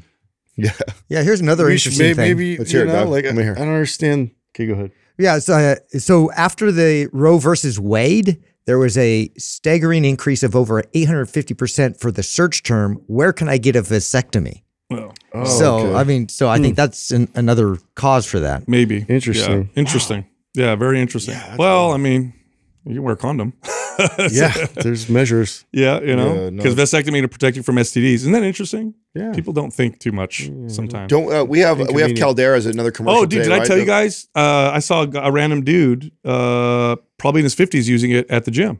He actually pulled that out of his bag and was putting. it on Oh, his- really? No Yeah, and I'm like, hey, how do you like them? And he's like, oh, I really like it. This and that. I'm like, you know, like, where'd you hear about it? And I was hoping he would say, like, do you recognize me? You know. Uh, the Journeyman, actually. I heard no, no, no. But he was. It's. It's. I've now seen. I'm now. I've now seen it. That's the second time now I've seen it out. in they're they're regular- obviously uh, they're making a huge push uh, advertising wise right now because it, I've had a handful of people and I've brought it up I think before that are like like friends from Katrina's like old work or like a, a friend of a friend who doesn't know me that well or what that and then but they've seen that has seen us on the commercial and like oh my god Adam's famous. I saw him on this thing like because of their their them and Vuori their two commercials they've been they've been pushing those so hard that I've had uh, like a, a small wave of people that have come in that were just unaware of what we even did that are Mhm. now like seeing us on the commercials. Yeah, no, I, I, I've seen it a few times now. It's Are- good, it's good stuff. I are- think they're blowing up. So. Are, Doug, are you are you consistently using the eye stuff? Every day. You are now. Mm-hmm. Okay, so what is your routine? Okay, because you're you're using like me. You're using. I'm not. That's the only one I'm not consistently using. So I I use the. I think it's clean slate is what I use in the shower to wash your face with. Yes. Then I use the what's the cream called? Uh, boy. Uh, yeah, right there. Yeah, It's the called base layer. Base yeah, layer. base layer, Uh huh. and then the serum. Yeah. When do you use the the eyelid stuff? So I use the uh the good, which is the oil, Yeah. at night. Okay. Okay. In the day, I do the clean slate in the shower, and I use the the cream, and then I do the eye stuff after that. You don't have the serum on right now? no, I don't. Wow. He looks Yeah, beautiful. Yeah, you look like you're glowing. Well, thank you. Gorgeous. Hey, Doug, I sent Good you a- lighting in here. real quick just to end this off. I just have to show this picture. I think Justin will crack up at it. Can you pull up this picture I sent to the group text? This is a picture post snowball fight, Princeton versus uh, a Princeton freshman versus sophomore snowball fight in 1893. okay, so eight, look at these guys' faces. Scroll down more. Oh, those weren't snowballs. Those were ice balls, dude. oh, hey, With rocks. We're talking about how much you know times have changed. Hey, pl- like that. That's a of, plenty snowball of fight. swimming That's around a- there, dude. Plenty That's a sperm. legit snowball fight. would. Hey, we can't hang up either before one of you guys uh, recommend somebody. You guys have Oh, Arthur or- Brooks. I got to mention Arthur Brooks. I know we've talked about him before. I love him. He's uh he's got to be What is his? Is he? Does he tweet more or Instagram more? And where do You you, know, follow him the most? I both, but um I, I went on his Instagram and here's a wonderful quote that he said. Arthur Brooks is he's a he's a professor. is that what his Instagram handle is? He writes for name? the Arthur Atlantic. Brooks. Yeah, So Arthur C. Brooks is his Instagram. Check out this quote. It's very nice. The secret to happiness isn't falling in love, it's staying in love, which depends on what psychologists call compassionate love. Love based less on passionate highs and lows and more on stable affection, mutual understanding, and commitment. And again, he's an expert on happiness. So great page. If you want to feel good, he's one of the few social media pages that you can go to and feel better after coming off than Oh, absolutely. Hey, what's up? You got to check out one of our longest running sponsors, Organifi. They make organic, performance enhancing, uh, body enhancing supplements. I actually helped design their latest product called Peak Power. If you like pre workout supplements, but you want one that's natural, that's not going to make you feel overly stimulated, something that's going to give you smooth, consistent energy that lasts, no crash, Peak Power. Give it a try. It'll blow away the pre workout that you're currently used to. They also have other products, but that's the one I'm recommending right now. Go check them out. Go to Organifi.com. That's O R G A N I F I.com forward slash mind pump. And then use the code mind pump for 20% off. All right, here's the rest of the show. Our first caller is Steven from Pennsylvania. Steven, what's happening, man? How can we help you? Hi guys. Hi. Uh, yeah, it's awesome to be on. Thank you for having me. Um, I was at your guys' live event in Ohio a few years ago. Yeah, yeah. Yeah, I, I only got to meet Sal because the lines was so long, but it's uh, really cool to be on with all of you guys. Well, thanks at for having me. He tends to have the shorter line. least So you got to we're, we're pretty one. popular. Sorry I about got that in before I could say anything. Sorry about that. uh, yeah, I'll hop in. Um, so I'm 27 years old. I've been uh, conventionally weight training for about 12 years now without really taking any time off. Uh, the most time I've ever taken off was about for about 12 days for my wedding just recently. Um, I'm a trainer. I track my calories and food accurately and consistently bulk to about 13 to 15% body fat, and cut down to about 8% body fat, and have a lot of experience with training, nutrition in general. Um, six foot two. I'm actually about 205 pounds right now with a total of 102 pounds of skeletal muscle mass currently, plus or minus 11% body fat. Uh, since I'm bulking at the moment, I've gone through MAPS, MAPS anabolic, aesthetic, split, powerlift performance. I just recently started MAPS strong, so about two months in, or a little less than that. Uh, and I've noticed my body's getting like pretty beat up, like more than usual.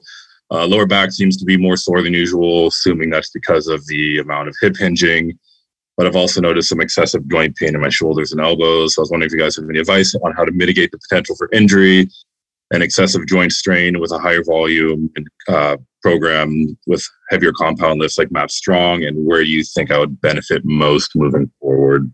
Yeah, no, it's common. Probably pulling back on the work sessions a little bit. Yeah. That's it. I mean, it- it- you know, anytime you're doing a workout and you're starting to notice the signs that you're not recovering fully and you start to get joint pain and you feel like you're overworked, um, the first thing I would do is, redu- is reduce the intensity. And then the second thing I would do is reduce the volume. Um, or you could do both at the same time. You could take the volume and intensity down to um, significantly. So I would cut the volume down by like a third, cut the intensity down by a good third, and then do that for a little while until you start feeling really good. Um, when we create the programs, we create them for kind of a general avatar, but you got to listen to your body. And there's lots of circumstances that can change in your life that can make a program more or less suitable. So I'm not saying this is you, but you know, perhaps sleep is different than it was before. Uh, maybe there's more stress in your life. Diet maybe not as good, or just it's just too much. Uh, you know, volume and intensity, um, cumulative uh, for your body. And the answer is not to eat more, push harder, work through it. The answer is just scale back, bring it back, and give yourself a good three, four weeks of that until you're feeling really, really good. And what'll happen in that that scale back period is actually you'll actually find yourself building muscle and getting stronger. And the reason why I'm saying that is a lot of times people think scaling back means reducing their potential for results.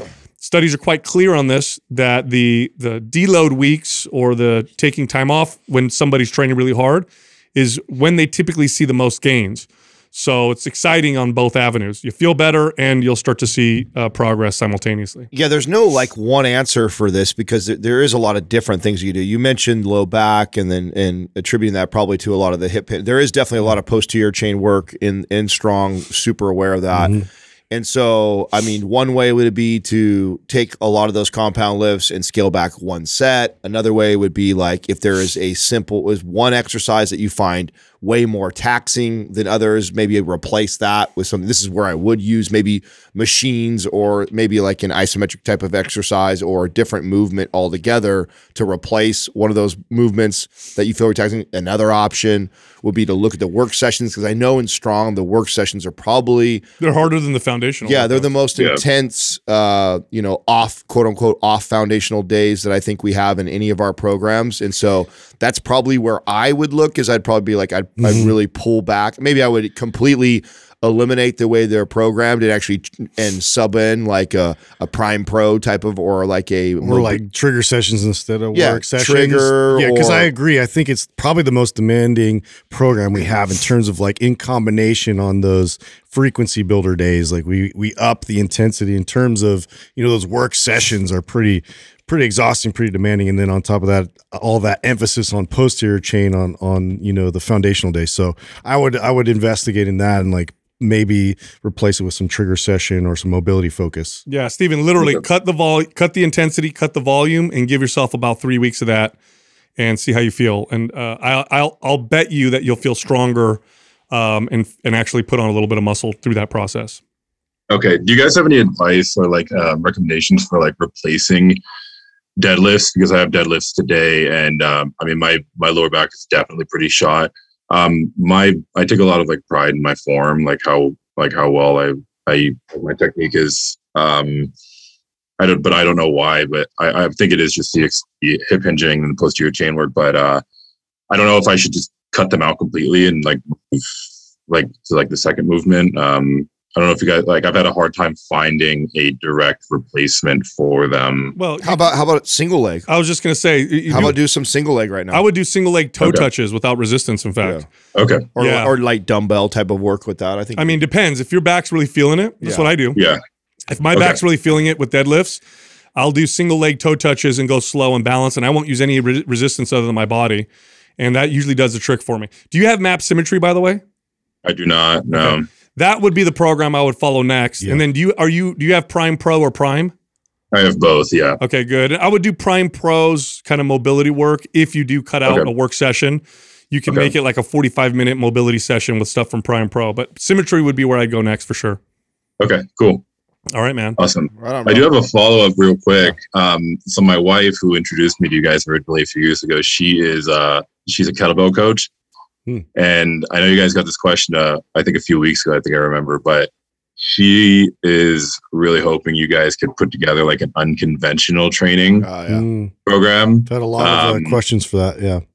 Yeah, it could be could be cool. She does a lot of like kettlebell training, and uh, that's what she does for a living. So I think that would be really cool if you guys could put something together like that. I mean, I really I love strong. It's a lot of fun. I've done performance. That was a lot of fun too. So this is just not what I'm used to. Um, so I think something like that could be pretty cool. Yeah, that's we, we get people asking about that, and uh, we did mention like an old timey, Yeah, old timey Yeah, program. yeah, which uh, which I would, I mean, we might be able to combine the two or just do one or the other. So I think at this point too, I mean, there's other like we're getting into more niche categories because we've kind of hit with broad strokes uh, most of what's out there. So I think you know it may make sense in the future to really kind of dive into cool stuff like that. So we'll see. yeah, Cool, thanks for the awesome. Well, feedback, thank you guys so much. I appreciate it. You got it, Sierra. brother.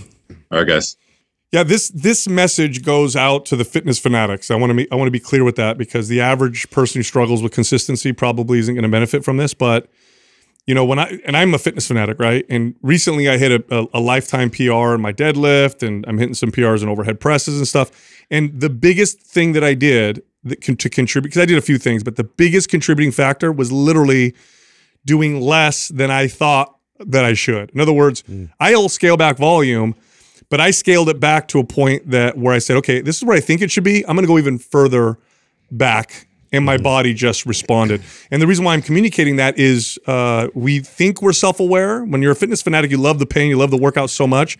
You think you're aware of the appropriate intensity and volume, but you're probably not. So assume that you're not and take it back even further from that. And that's again, that's to the fitness fanatics. Yeah, I was going to say that's that's definitely the message for uh, the ones that have been the most consistent lifetime lifters, Yep. the ones that are in the gym all the time need to hear uh, that because it's just been ingrained in their head because they get so much momentum and seeing so much results uh, just by showing up and putting the work in and then adding more work. Now they may be at a point where just pulling back is going to have a substantial uh, result. I, I I like this question a lot because the the strong when we wrote strong, you have to keep in mind that we're yes, we were writing for the general population, but we also wrote it hoping to help anybody who was getting ready for a strong competition that it would they would benefit. And I- And I, remember talking to Robert Oberst when we were and, and the importance of uh, building that gas tank and that resiliency. And so you know, if you were going to compete, uh, it would be more important to kind of, you know, push through for mental fortitude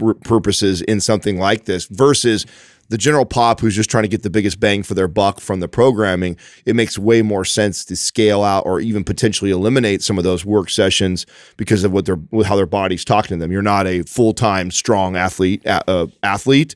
So you're utilizing some of the the tools from there. To me, that's a, a perfect example of somebody's like, listen, this is where you're not quite taking it to their extreme level where you scale back a little bit on that. And I think that's the important and, takeaway. and the mental shift is this that if you're doing a program, even a well written program, you're following a MAPS program, well written, you know, very thoughtful, right? If the program is making you feel beat up or your joints are hurting um, or you feel overtrained, there's nothing wrong with you. So it's not wrong with your body. Because I know some people are like, well, well, they wrote this program, so I'm just going to keep pushing through. No, no, there's nothing wrong with you. There's something wrong with the program. Modify it. Modify it so that it starts working for you. Don't be afraid to do so. Our next caller is Angela from New York. Hi, Angela. How can we help you? Hi, thank you guys so much for having me on. I'm a huge fan, so I really appreciate your time. Um, I'm just going to read my question. Um, so, I'm a relatively new trainer and I'm confused about programming. So, NASM says to start with a phase on stabilization. So, a lot of unilateral exercises, ball exercises. Um, and then I look at anabolic, and I've also done aesthetic and the pre phase, which also addresses muscle imbalances, has all traditional exercises just with lower sets. Also, NASM typically starts with hypertrophy, not strength, which I've noticed um, is different with both of those programs as well. So, my question is where do I start just an average person who wants to build muscle? And then I was also wondering is this something that I would learn from the Mind Pump NCI group? And then, if so, how do I join that? Okay, great question. So first off, we're way better than NASM. No, I'm just kidding. no, so okay, no, no. Here's the deal. I, I want to be real clear here. Okay, we write programs uh, for the general population. We have to design it for a, a, an avatar.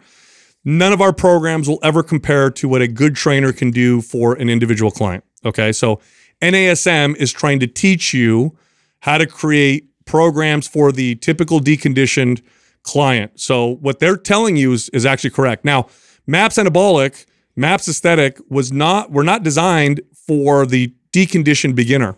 Okay. They were designed for somebody who's got some experience with strength training, can do those exercises with relatively easy control. And MAPS Anabolic doesn't start with the with a uh, strength phase. It starts with pre-phase which is higher repetitions. Then you move to phase one. But if you were to start our programs as a complete, like a deconditioned client, you would start with something like starter. Mm-hmm. You would incorporate things from Maps Prime and Maps Prime Pro. In fact, as a trainer, Angela, I'm going to ask you this question at, with at risk of Adam losing his shit. Do you have Prime and Prime Pro? No, I, I don't. I'm oh sorry, God. and I just missed it on the sale too. I swear I'm brand new, but yeah, I know, All right. no excuses. Well, I'm gonna. I'll send you Prime because I think that's going to be the most one of the most valuable things you could get. I think you should also look into Prime Pro. Both of those okay. are gonna be super super valuable with our clients uh, when you work with them. But our programs are, I mean, they're written with a particular person in mind, and I mean, we did create some for the total beginner. But I mean, look, a personal trainer who's good is going to be able to assess someone individually, look at them, watch them as they train, modify on the fly. Like that's the best. If I were to kind of construct um, using our programming and, and if I was like a, a trainer and I'm, I'm addressing somebody that's just coming in for the first time, Prime is definitely where I start to be able to assess like where to kind of navigate with that that client first and foremost. And so that could lead me back into Prime Pro, which is there's some some serious dysfunction and some serious imbalances that we need to investigate and dive into and uh, you know reinforce uh, with strength and stability or you know maybe we're going forward and we, they've never lifted weights before so that we get into starter so we work on that instability but we're also starting to add some load. Or if they're not ready for load maybe we go into um, you know maps anywhere because we don't use any load. We're using body weight. We're using a lot of corrective exercises within that program uh, to really build that kind of foundation. And then from there you know maybe maybe we get through that and we get into you know map symmetry because now i'm i'm addressing you know both sides of the body and i'm trying to make sure that uh, you know we're not neglecting any kind of dysfunction and strength in that uh, capacity. So we do have that the, these sort of precursors going into uh, you know, your your maps anabolic and your our kind of foundational staple uh, type of, of workout programs. But um, I, I think too, we don't really address that because a lot of times, like people that are drawn to our podcast are somewhat familiar with the gym or somewhat have a handle on working out. Uh, but in terms of like coaches that follow us, like that would be sort of my prescription. Totally. I'm glad that you went that way. This is the exact same direction I was going. And this is a reminder for me that we need to create a trainer bundle that would include, I think, all the the Like I- the sequence, right? yeah, yeah. That not only the sequence, but the the programs I think that would most benefit like the the client from beginning to at least like the first year of training. And what that would look like is Prime, Prime Pro, Starter, any- Resistance would probably be anywhere. there. Yeah, anywhere's in there. Right. So and and and and to Justin's point, the very first one. So when you when you first meet a client, you do an assessment. I'm assuming if you have NASM, you probably do the basic squat assessment and you look at their imbalances and and address any aches or pains.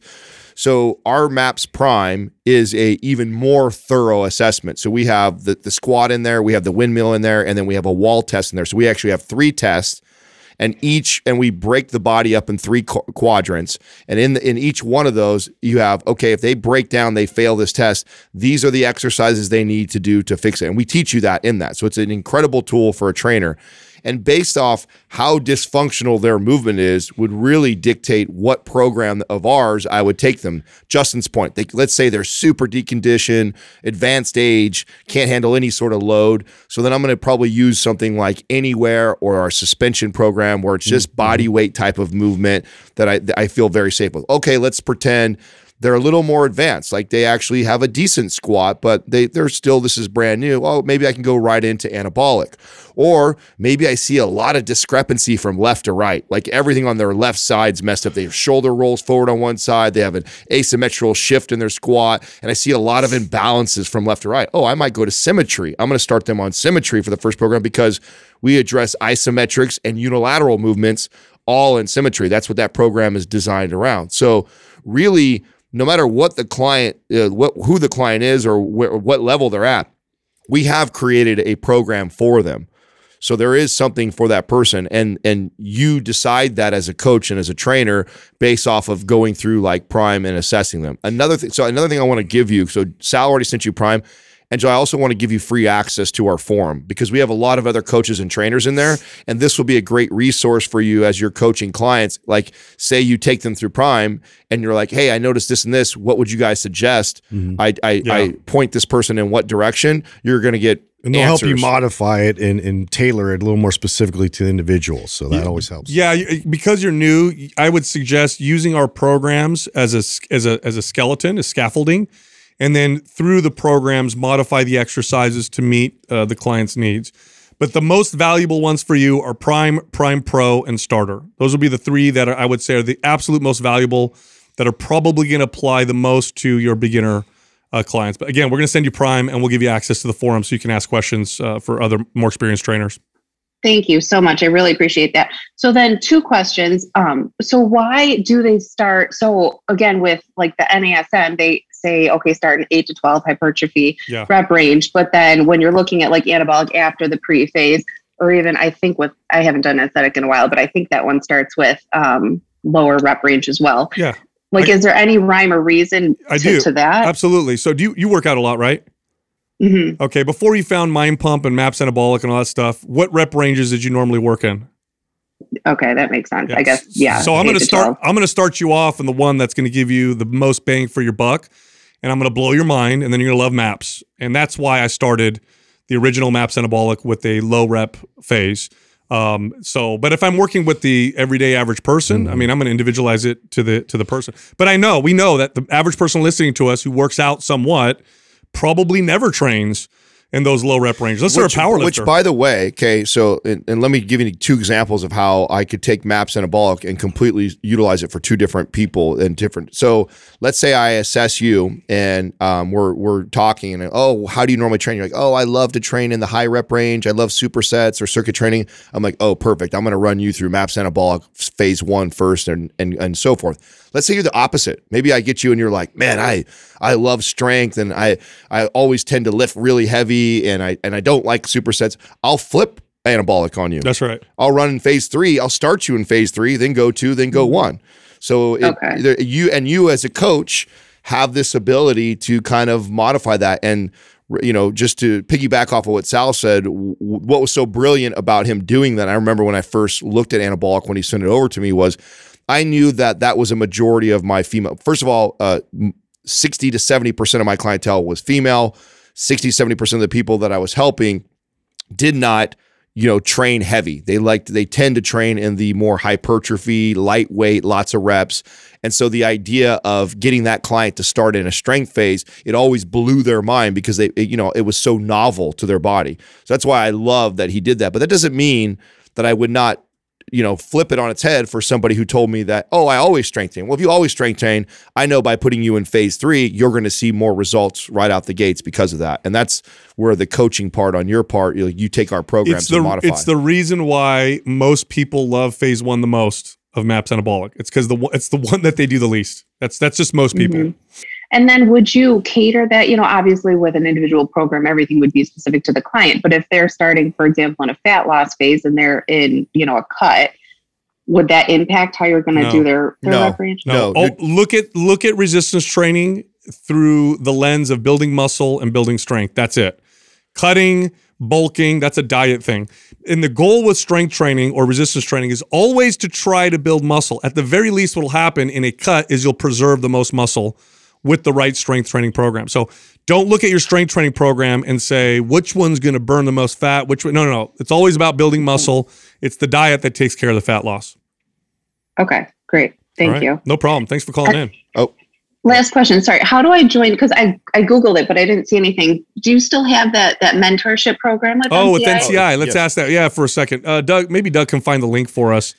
Is it is it NCI Mind Pump or It's Mind Pump NCI or NCI Mind Pump. What is it? yeah? Give give us a second. well, I think we have links for both of them, and one of them sends to one, and one's uh, are two different things that they're sending to. yeah, it might be Mind Pump NCI. Let me double Let's- check. Yeah, let's I- double check it so we can get it here on the on the podcast because we'll send you the link also through email uh, when you, you. get your free Maps Prime program, You know, it looks like both of those work. They do, and they both send you the same place. No, no, they don't. They're two, two different places. One of them is like the our coaching that we do every Yeah. Wednesday, and then the other one is like in, in getting involved in like their their programs and all their stuff. so which one's the coaching? Because that's what she's interested in. It's strange because they're both going to the same page right now. N- now. NCIMindpump.com. All right, let's go there, and uh, that's where you can get yourself signed up. So we'll see you, I guess, uh, maybe next week because we do this once a week. We get on there and we talk to trainers. Yep.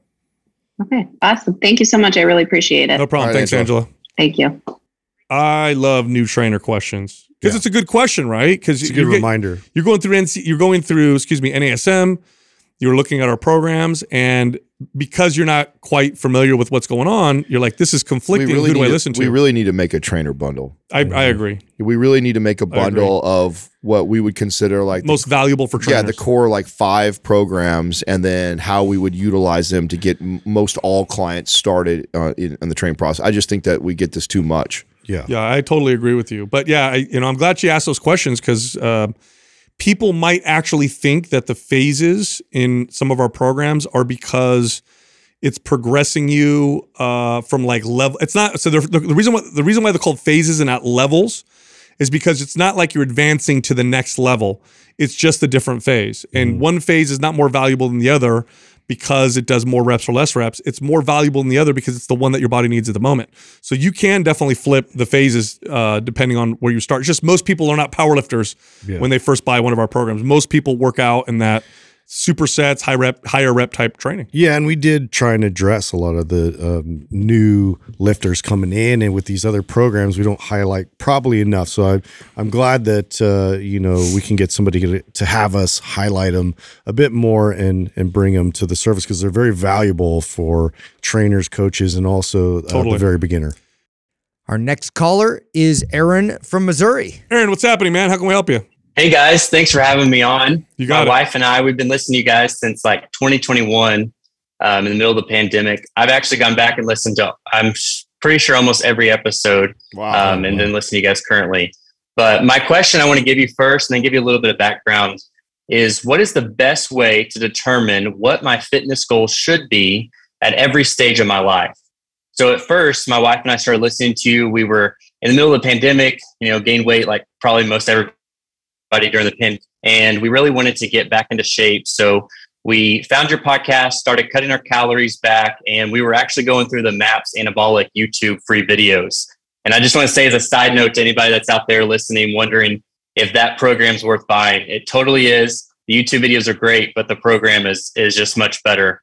Um, and so I was about 175 pounds for a 5'8 guy, about 20% body fat. And in two months doing that, I lost um, and got down to about 150 and dropped to 15% body fat. My goal then was to hit 12%, um, but I kind of plateaued for a while. I was eating about 1600 calories. And I really think I used the tools you guys gave me and abused them a little bit just to get me down that fast. Um, so after the plateau, I fell off from working out for a little bit. And then I was about 145 pounds, but lost most of my muscle. Someone pretty close to me said, you know, I look pretty skinny, but I didn't look healthy. So I started working out again. I bought anabolic, I bought aesthetic, started running those programs. I've done that twice now, back to back, and I'm about to finish up aesthetic for the second time. Um, I'm eating about 2,600 calories now, and I feel pretty good, but I just am still discouraged at my body fat percentage. And I'm wondering if my goal should be strength or body fat percentage. And I'm about to be a father in March. And as you guys have said so often, things change working out when you become a new father. So, how do I determine what my goals should be? And how do I have a healthy relationship with those goals in the future? Oh boy, good question, and congratulations on the the new arrival coming soon. Thank you. All right, so you're looking to do this forever, right? You you, you want to have a yes. a, a, lifelong uh, exercise pursuit or fitness relationship. Okay, so um, here's an easy way to determine what your goal should be. Look at your life and list your priorities, and then use fitness as a tool to improve the quality of those things or improve your ability to do those things. So let's say I'm going to make a list for you. Maybe your list is different, but let's just say towards the top of your priorities is, uh, you know, being a good father, being a good provider, being a good partner. Okay, how can I use my workouts and my fitness to amplify those or strengthen me in a way to make me better at those things? And then that's it. And that's pretty much it. Now within that you could say, um, you know, for the last six weeks, I've been training in this particular way. It seems to be stale. I'm noticing some aches and pains. So now I'm going to scale back and try this other form of training. Or I, tr- I trained for strength in these three lifts. Now let me try training in these other three lifts. But always keeping in mind what your what the, the number one priorities in your life are. And the reason why I'm saying this to you, because there's nothing wrong with fitness goals, but if you want a really solid, lifelong relationship with exercise, use it like the ultimate Swiss Army knife. Like you pull it out and you go, I'm losing sleep right now because I got a new baby. How can I use exercise to help me deal with this? Or, you know, my business is, uh, I got some stressful stuff happening in my business. How can I use exercise to help us? Or, man, everything's going easy in my life right now. Everything's going great. How can I use exercise to make it feel even better?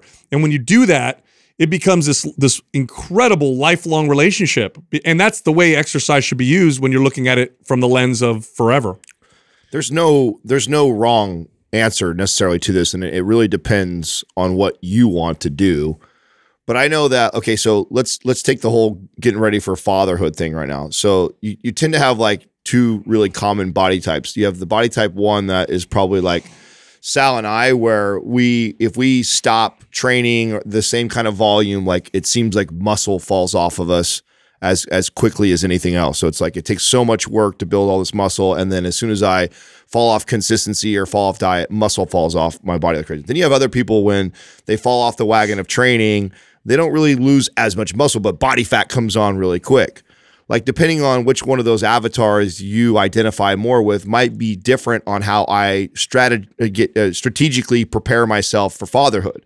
So if I'm somebody who loses muscle really easy like I do, like my goal going into fatherhood was I'm going to pack on as much muscle as I can getting ready for being a father because I know I'm probably not going to get as much of the volume of training yeah. as I normally do.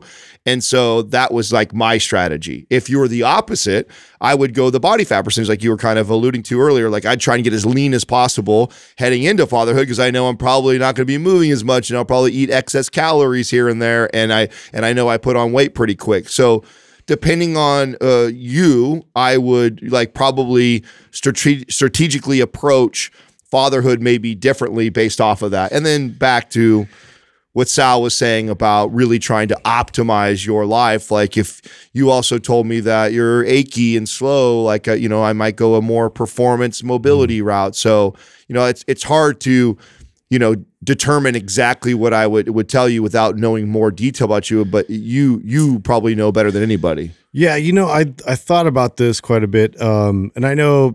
Well, have you listened to the the latest one we did with uh, Jason Phillips? I thought I saw something in your question uh, that you written, um, but there was basically like broken down into three different pursuits. So you had like your longevity focus, optimizing your health. You had like your performance, very specific goals of like gaining strength or, you know, whatever that was performance wise. And then also, too, just more of an aesthetic goal overall uh, in terms of like body composition or, you know, like enhancing and developing certain muscles to, you know, gain a certain shape and size.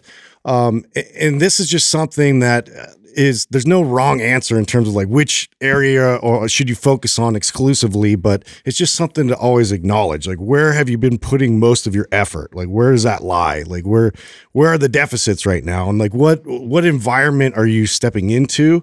Uh, so obviously going into fatherhood is going to look a lot different than what habits and uh, your where your focus was and your mindset was uh, previous to that. And so I think that this is just always something that should be top of mind because there is a different protocol. There's a different way to train your body to produce, uh, you know, a desired result in that direction.